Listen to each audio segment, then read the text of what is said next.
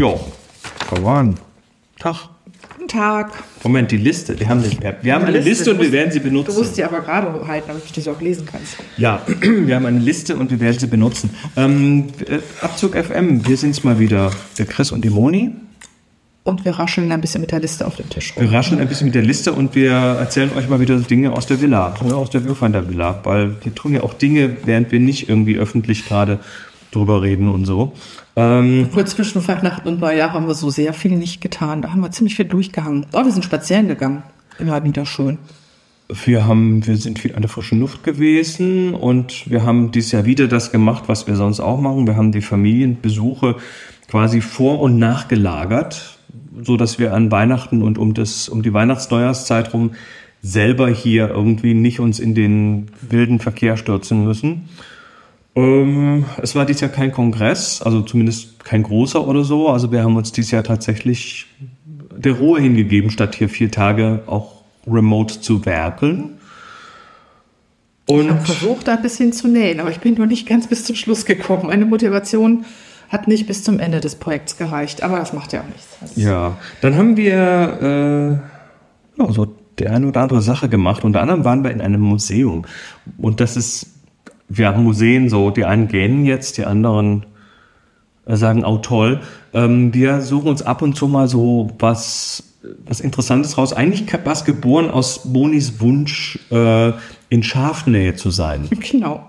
Wer mich ein bisschen kennt, der weiß natürlich, ähm, mir geht es immer dann besonders gut, wenn ich laut auf, ausrufen kann, guck mal, da sind Schafe. ich, ich mag Schafe einfach. Die machen irgendwie für mich gute, chillige Vibes und ähm, ich, ich höre denen gerne zu und ich gucke denen gerne zu. Naja, wer, wer, wer das hier hört, das ist ja eh nur eine, eine kleine auserwählter Kreis, äh, die wissen, dass äh, wir auf, auf Pellbaum auch gerne in Tiernähe sind. Genau. Und ähm, ja, dann haben wir so geguckt und dann hast du was gefunden und zwar das Freilichtmuseum am Kiekeberg. Das ist südlich von Hamburg. Genau, das ist eigentlich, glaube ich, Hamburg-Harburg. Das- Der Ort heißt streng genommen ein bisschen anders, aber wenn man, wenn man nach äh, Freilichtmuseum Hamburg guckt, wird man es auch finden. Und das habe ich gefunden, weil ich eigentlich nach Arche-Bauernhöfen gesucht habe, ähm, weil unser eigentliches Ziel zu hatte über, äh, in Anführungszeichen, zwischen den Jahren. Und ähm, das ist eigentlich ein ganz interessantes Freilichtmuseum, nämlich deshalb, weil es neben dem, was man in so einem Freilichtmuseum erwartet, so typisch alte Dörfer, alte Bauernhöfe und so, das hat das auch. Also es gibt da irgendwie ein nachgebautes Marschdorf, also mit, mit Bauernhöfen aus dem 19. Jahrhundert größtenteils. Also, diese, diese Teile gibt es dort auch. Also zwei, zwei so Dörfer, wo man quasi, ich sag mal, alte Landwirtschaft sehen und erleben kann. Also das, was man eigentlich so unter einem Freilichtmuseum versteht, dieses wir tragen Höfe und andere Sachen zusammen oh, genau. und bauen die wieder auf und dann kann man sich die angucken. Kann man sich die angucken und bei denen ist das tatsächlich auch dann halt lebendige Landwirtschaft mit halt alten von Aussterben bedrohten Haustierrassen, also bunte Bentheimer Landschweine und Bentheimer Schafe und dann irgendwie noch ein Haufen Gockel und Zeug und irgendwie noch zwei äh, Heidschnucken rennen auch noch irgendwo rum. So der Teil, so, so far so gut, damit hatte ich meine Schafe ne? und äh, Schweine, wie gesagt, auch und Gänse und Enten und sowas. Und dann gibt's da aber noch einen jüngeren Teil, der ist auch tatsächlich noch nicht lange in diesem das Freilichtmuseum. bauen die teilweise noch fertig gerade. Genau, und da geht es so ein bisschen um das Deutschland der, der Nachkriegszeit.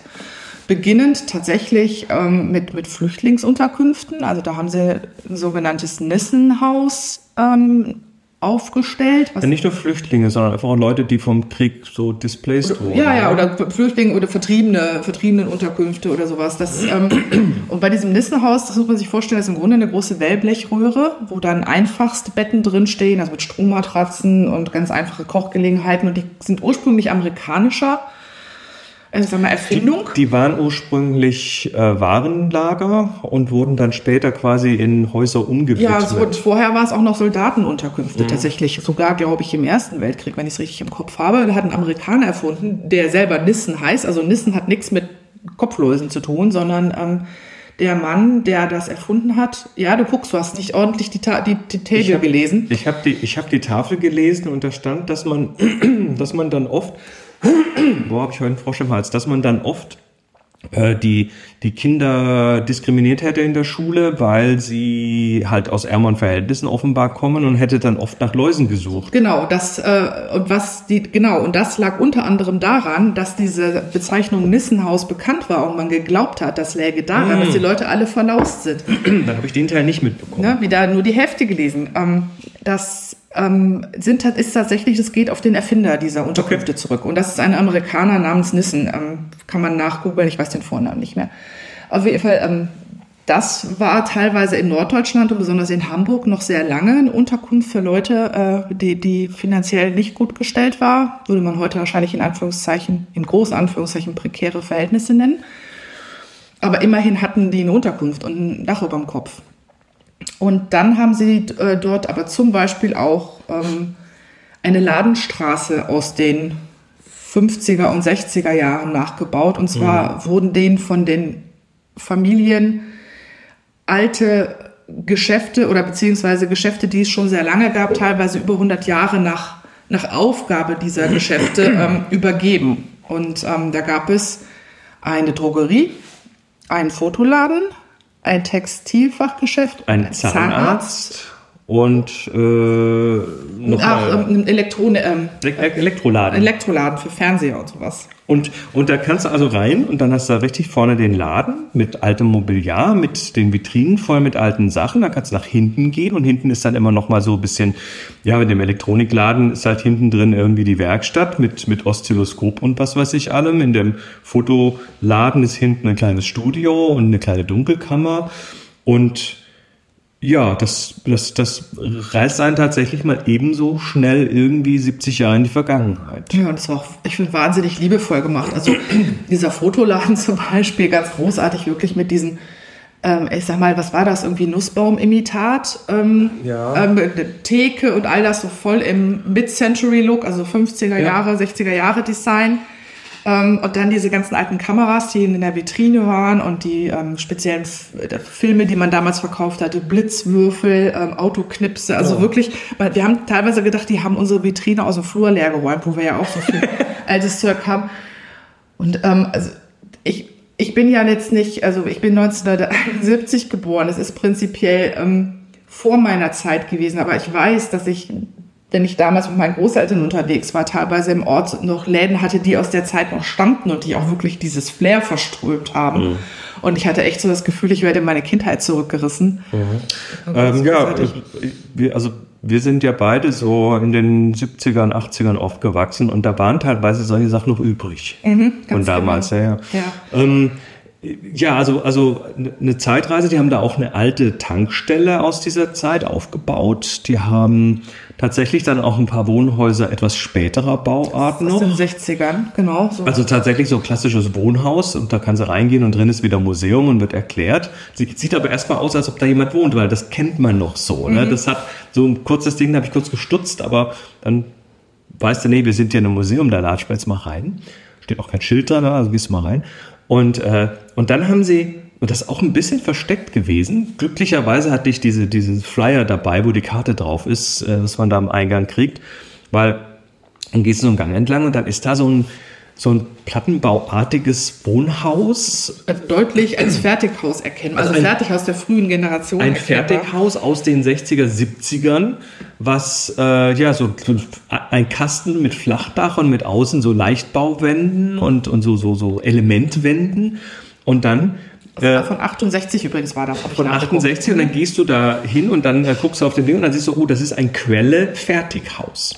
Die Firma Quelle hat damals, und zwar höchstwahrscheinlich nach dem amerikanischen Sears-Vorbild, äh, nämlich auch eine Sparte mit Fertighäusern aufgemacht. Da hat man also aus dem Katalog sich dieses Fertighaus bestellt und ähm, das war dann ähm, kostentechnisch halt unter den anderen, aber hatte alles, was man so braucht und aber natürlich auch so diese Leichtbauwände und diese, ähm, naja, also bis, bis hin zu, ähm, wir sind uns nicht ganz einig, ob das bei dem auch so war, weil man konnte nicht ins Bad reinlatschen, aber bis hin zu, dass, dass die Bäder dann teilweise zumindest eben keine Kacheln hatten, sondern eine große Plastikwand, äh, die Kachelfugen eingeprägt hatte und dann aussah wie Kacheln. Das war, glaube ich, besonders bei der allerersten Generation dieser Fertighäuser. Wir haben da ein bisschen nachrecherchiert und die Die allererste Variante, die, die damals hingestellt wurde, hatte wohl diverse Flaws, bis, bis dahin, dass sie nicht wirklich wetterfest war. Dass, dass sie dich die Wände vollgesaugt haben. Dass sich die Wände vollgesaugt und dann ähm, quasi delaminiert haben. Ähm, das sah da jetzt nicht so aus. Dem, dem Haus, äh, das haben sie einer Familie abgekauft, die hat da wohl tatsächlich 50 Jahre drin gelebt. Also das muss eins der späteren gewesen sein, ja. wo die ersten Kinderkrankheiten gefixt waren. Und ich würde meinen Allerwertesten darauf verwetten, dass das tatsächlich Kacheln waren. Ich habe ein Foto, ich kann es nicht erkennen. Aber es ist also schon irgendwie, man merkt halt, das ist so Leichtbauweise Galore und du fragst dich wirklich, also wenn am einen Ende des Hauses jemand ins Klo pupst, hörst du es an der anderen Seite. Also da bin ich mir ziemlich sicher, dass das ähm, mit Privatsphäre dort nicht viel zu tun hatte, was man da dann hatte, ja. Ja, und du hast halt, also es ist halt tatsächlich ein Kasten und das merkst du auch von der sehr zweckmäßige Architektur. Das hat schon fast so ein bisschen was Industrielles. Aber es war sehr hell, muss man sagen. Aber es hatte sehr viel mhm. Fenster rundherum, natürlich alle mit sehr leichten Alurahmen und ähm, so, so ein bisschen, so, so die, die Außenwände und vor allem die Fenster, die haben mich sehr an die sehr leichte japanische Bauweise erinnert. Und ja, aber es, es war ein Erlebnis, weil, weil ich kenne sowas aus der Kindheit auch noch, so von, mhm. von verschiedenen. Ich hatte eine Familien Freundin, die so. in einem Haus, in einem sehr ähnlichen Haus gelebt haben. Ja, also zumindest von außen sah es ähnlich aus. Ja. ja. Nee, war, war irgendwie wirklich spannend. Und äh, Chris hat auch massenweise Fotos gemacht von, was, was halt auch toll war, die sammeln halt mit wahnsinniger Akribie halt entsprechenden ähm, auch Verpackungen und, und, und Dinge aus der Zeit. Also für das, für das Haus haben sie ganz konkret noch nach Lebensmittelverpackungen aus den 70ern gesucht, hatten so einen kleinen Aushang. Also wer sowas noch hat, ähm, der möge das bitte vorbeibringen. Und ähm, in der Drogerie gab es dann zum Beispiel auch noch wirklich alte Medizinprodukte oder, oder ich sag mal, Nahrungsergänzungsmittel und, und, und Arzneien, die da im Schrank rumstanden. Ähm, Am besten fand ich die Umkehrbohnen. Die Umkehrbohnen, genau. Umkehrbohnen. Das war ein, ein verdauungsförderndes äh, Mittel, also das hat mit Bohnen nichts zu tun, da ist irgendwelches Zeug drin, so Kapseln, aber Umkehrbohnen, allein der Name ist ja, schon. Also das war wun geil. wunderbar. Also wir haben wahnsinnig viele alte Verpackungen fotografiert, weil teilweise die Marken kennt man noch und wie die dann aber damals aufgetreten sind. Ähm, also das war, war großartig. Das Freilichtmuseum am Kiekeberg, äh, wie gesagt, südlich äh, von Hamburg, äh, ist eine absolute Empfehlung. Das ist nicht groß, aber. Und zwar, und zwar tatsächlich dann auch folgt dem Rundweg. Und wenn man dann nämlich dem Rundweg folgt, dann landet man irgendwann beim Agrarium. Also wir dachten, das wäre fertig. Mhm. Ne? Das wäre es jetzt so.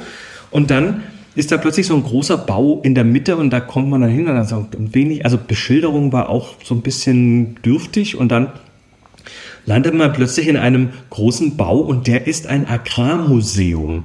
Und da ist dann, da kommst du dann außen erstmal an einer Treckersammlung vorbei, die bis in die, was weiß ich, 1910er zurückgeht Inklusive oder so. Inklusive Dampfmaschine und allem, genau. Wirklich, wirklich Hammer. Und dann gehst du da rein und dann sind noch mehr so Landmaschinen äh, gesammelt, also eine richtig ordentliche Sammlung.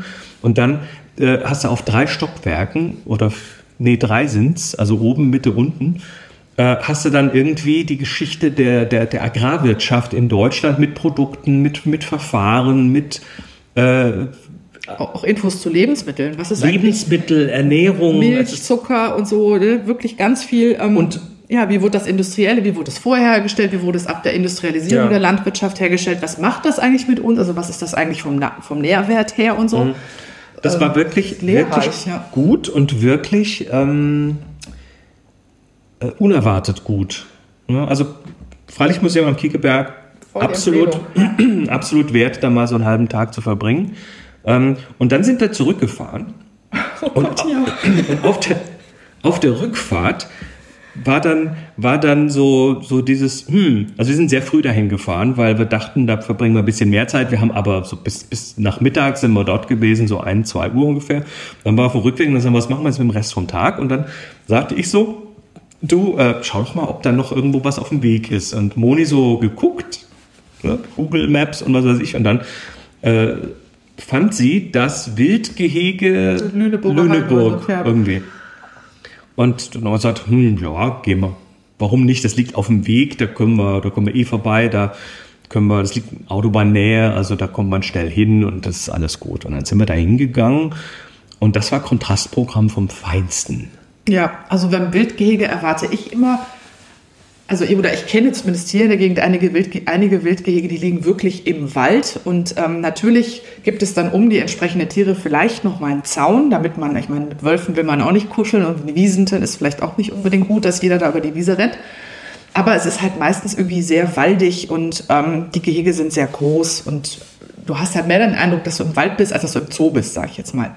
Bei diesem Wildgehege war das irgendwie das komplette Gegenteil. Also es fühlte sich wirklich an. Moment, ich, ich, ich darf mal kurz das ja, Bild setzen. Setz mal das Bild.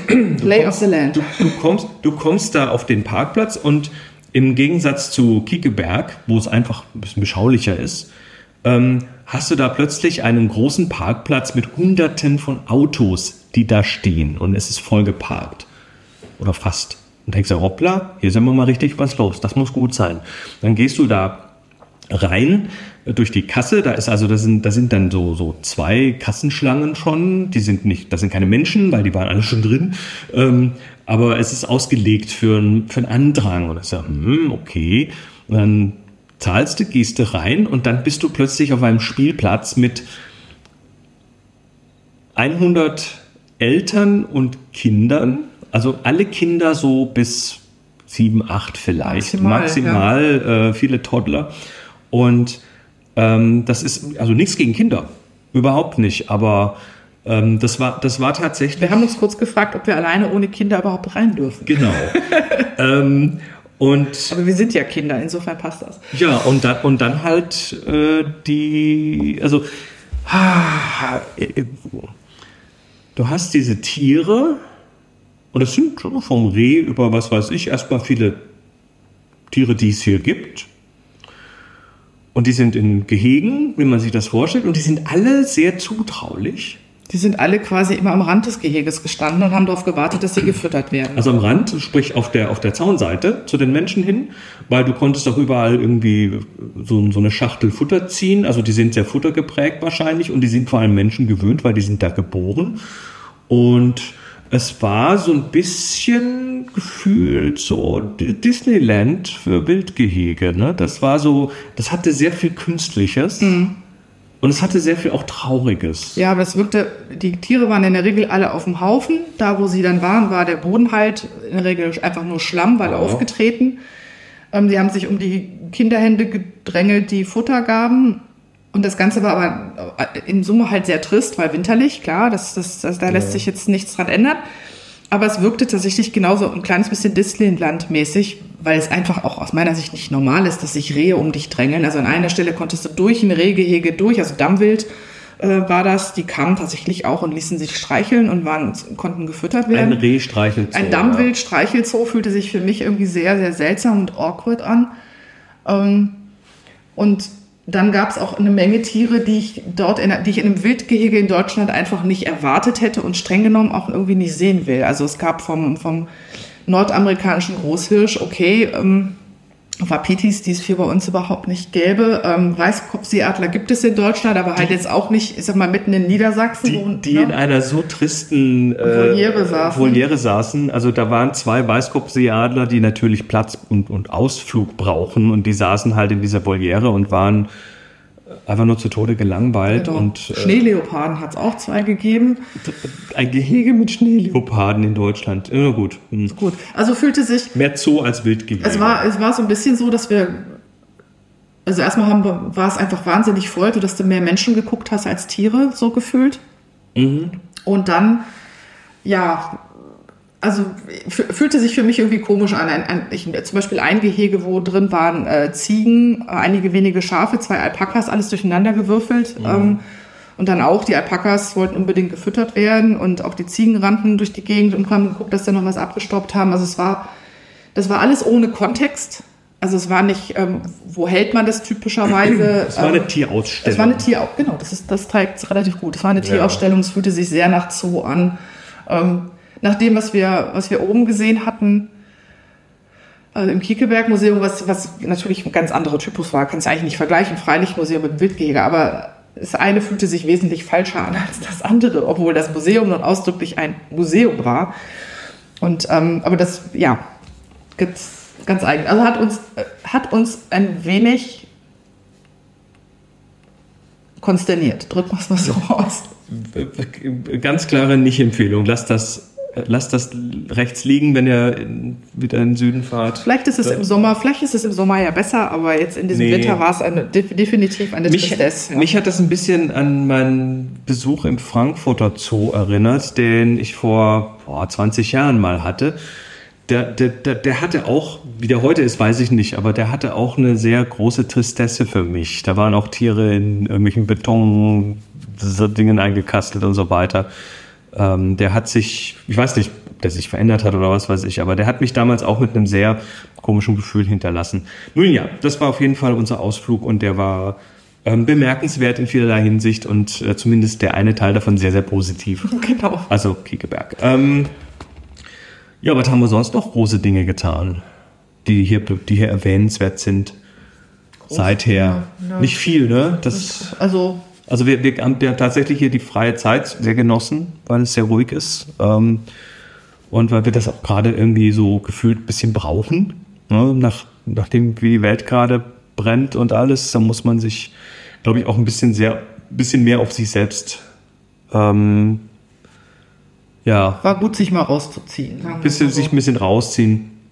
Ähm, und dann haben wir gestern noch was gemacht was äh, wir beide noch nie getan haben und äh, das haben wir zum ersten Mal gemacht und zwar sind wir Blutspenden gegangen. Genau, das war eigentlich so eine super spontane Aktion, das ist uns irgendwie auch Anfang der Woche eingefallen, wo ich gedacht habe, Mensch, ich kenne immer noch nicht, es kam irgendwie, ähm, es kam irgendwie aus einer Diskussion, die wir über, über Covid hatten dass ich sagte, Mensch, ich kenne immer noch nicht meine Blutgruppe eigentlich. Ich muss, da habe ich so aus, aus, Spaß gesagt, ich müsste jetzt langsam mal Blut spenden gehen, damit ich endlich also, meine Blutgruppe erfahre. Wir haben jetzt beide die 50 überschritten und 50 äh, Jahre ohne äh, Blut, Blutspende und so, das, das geht auch nicht. Nee, hat, sich, hat sich auch irgendwie immer so, das war immer so dieses, naja, irgendwann mal machst du das und das, dieses irgendwann ist halt dann dieses, ne, es ist halt, es ist halt, es ist irgendwie auch lästig, du musst da irgendwo hinfahren und dann genau. musst du hier vorher noch irgendwie dich untersuchen und was weiß ich alles. Also es ist halt erstmal eine Hürde.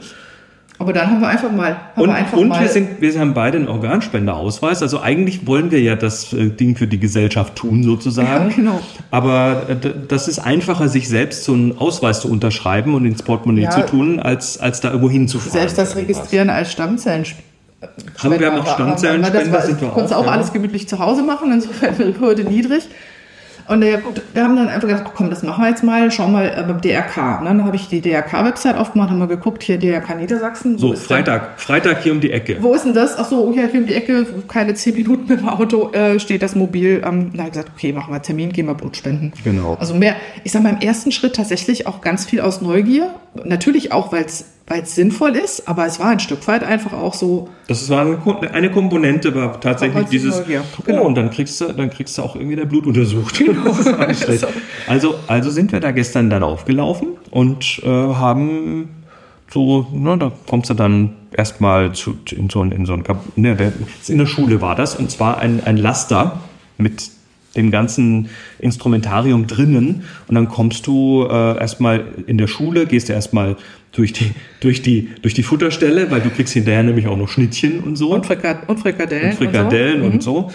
Ähm, dann kommst du da zur Anmeldung und dann sagst du Erstspender, kriegst du gleich hier auf die Kutte so ein, so, so ein Erst, Erstspender-Aufkleber. genau. Und äh, dann, ja, da musst du halt so einen Fragebogen ausfüllen mit welchen Krankheiten und Medikamenten und so. Die wollen halt auch nur gutes Blut, wenn es geht. Na klar. Und äh, dann wirst du da, äh, gehst du dann in den Wagen rüber. Also wie gesagt, das ist ein das, ist, das sieht von innen aus wie so, ein, wie so ein Zugabteil, ein großes im mhm. Prinzip, mit so Liegen rechts und links. Äh, und dann hast du vorne irgendwie, was wird erstmal dein Eisenwert im Blut getestet, weil das ist wichtig, dass der hoch irgendwie genug ist. hoch genug ja. ist. Und da hast du noch ein Gespräch mit dem Doc. Und dann. Schön in einem eigenen Kabinchen, damit es auch äh, das privat ist. Genau, genau, das ist vertraulich. Und, und dann fragen sie dich rechter oder linker Arm? Genau, fragen sie dich rechter oder linker Arm und je nachdem liegst du dann rechts oder links auf der, auf der Seite, weil da rechts und links so liegen sind, die sind fest verbaut, sind bequem und äh, dann legst du dich hin und dann macht es einmal Pieks und dann... Ist angezapft und dann legst du rum. Dann hängt dann der, ist unten irgendwie der Beutel und dann zapfen sie dir einen halben Liter ab, das ist ein Zehntel deines Blutes ungefähr. Und äh, das dauert, also bei mir hat das nach zehn Minuten war das fertig. Das ging wirklich ratzfatz. Ich dachte, ich muss mich hier auf eine Länge, also ich habe meine Stunde irgendwie geplant. weil das hieß so, man sollte mal so. Stunde planen. Aber ich habe es auch schon gelesen, dass das meistens ähm, maximal eine Viertelstunde dauert. Also zehn Minuten, Viertelstunde und dann war das fertig. Dann zapfen sie dann parallel noch irgendwie ein bisschen, also das wird dann da abgezweigt, noch ein bisschen zum Untersuchen, weil das wird natürlich auch labortechnisch untersucht und dann, ja, bist du eigentlich fertig und dann, dann wirst du noch gebeten in den, in den, ja, zu den Schnittchen und kriegst hier noch Wasser, weil du sollst viel trinken. Sollst oder? natürlich viel trinken, um das wieder aufzufüllen und dann äh, lassen sie dich gehen. Und das war so, das war so völlig unspektakulär. Und da darfst du als Mann, darfst du im Jahr achtmal. Nee, häufiger. Du darfst als Mann alle acht Wochen, als Frau alle zwölf Wochen. Wenn ich das richtig im Kopf habe. Also bei, bei Männern wird das Blut schneller regeneriert oder der Eisenspiegel steigt schneller, also rote Blutkörperchen, als bei Frauen.